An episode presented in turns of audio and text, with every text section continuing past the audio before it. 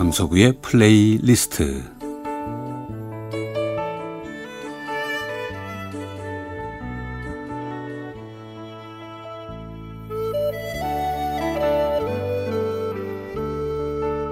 제가 살아가면서 느끼는 어떤 생각이나 감정 또는 어린 날의 추억과 아름다운 곡을 엮어서 보내드리는 시간이죠. 강석우의 플레이리스트. 어, 지난주에 플레이리스트에서 그 당구비를 과연 갚았느냐 하는 분들이 많은 궁금증을 갖고 있었는데, 네, 물론 갚았습니다.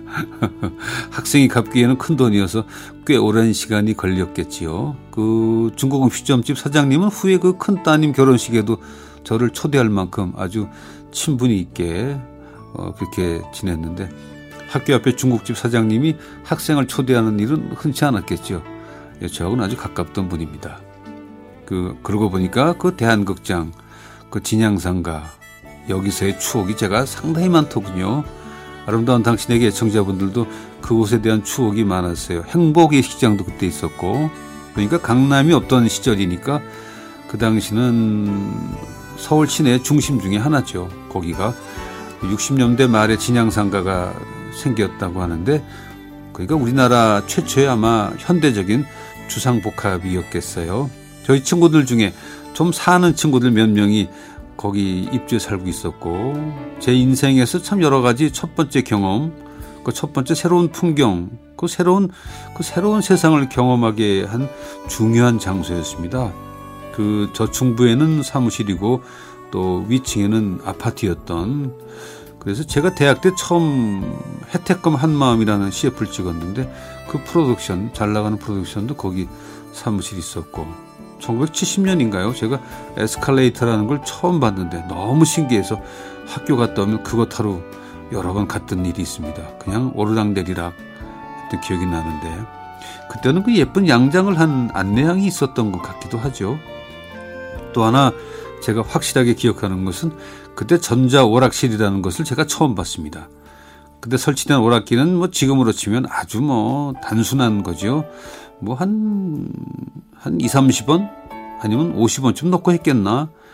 그리고 그 오락실 입구 왼쪽에는 주크박스라는 게 있었습니다. 물론 그 이름도 나중에 알게 된 이름이지만 주크박스.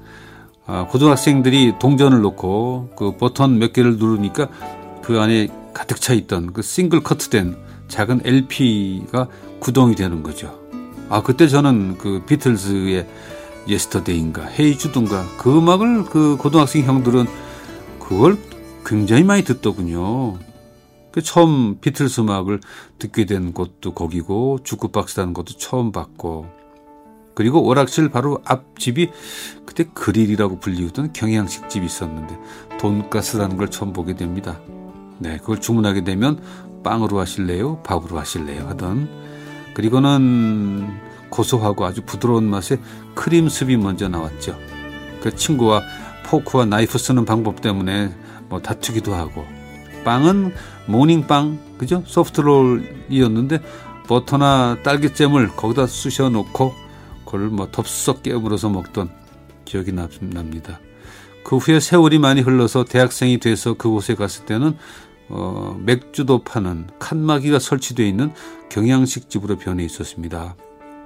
남녀가 그 안에서 부둥켜 안고 있기도 했고 참 그 당시에는 참 어색했는데 여학생들의 흡연이 가능했던 곳이어서 어, 그런 기억이 나네요. 그 이름이 세피아였던 것 같아요. 그 세피아를 떠올리면 저에게 또 가장 기억에 남는 것은 멕시칸 사라다입니다. 정말 달달하고 맛있었죠. 샐러드라는 단어보다는 사라다라는 단어가 익숙하던 시절 그 건물 진양상가 건물은 저에게 참 여러 가지 어, 신문물을 경험하게 해준 아주 중요한 저의 추억의 장소입니다. 그 경양식 집에 어느 날 대학교 은사이시던 유현목 감독님을 모시고 어, 갔던 적이 있는데 그 유 교수님은 거의 맥주만 드셨어요. 약주가 좀 되시면 머리카락을 그 두 손 손가락으로 이렇게 빗질하듯이 뒤로 넘기는 습관이 있었는데 제 평생 기억에 남는 한마디를 그 곳에서 저에게 하셨습니다.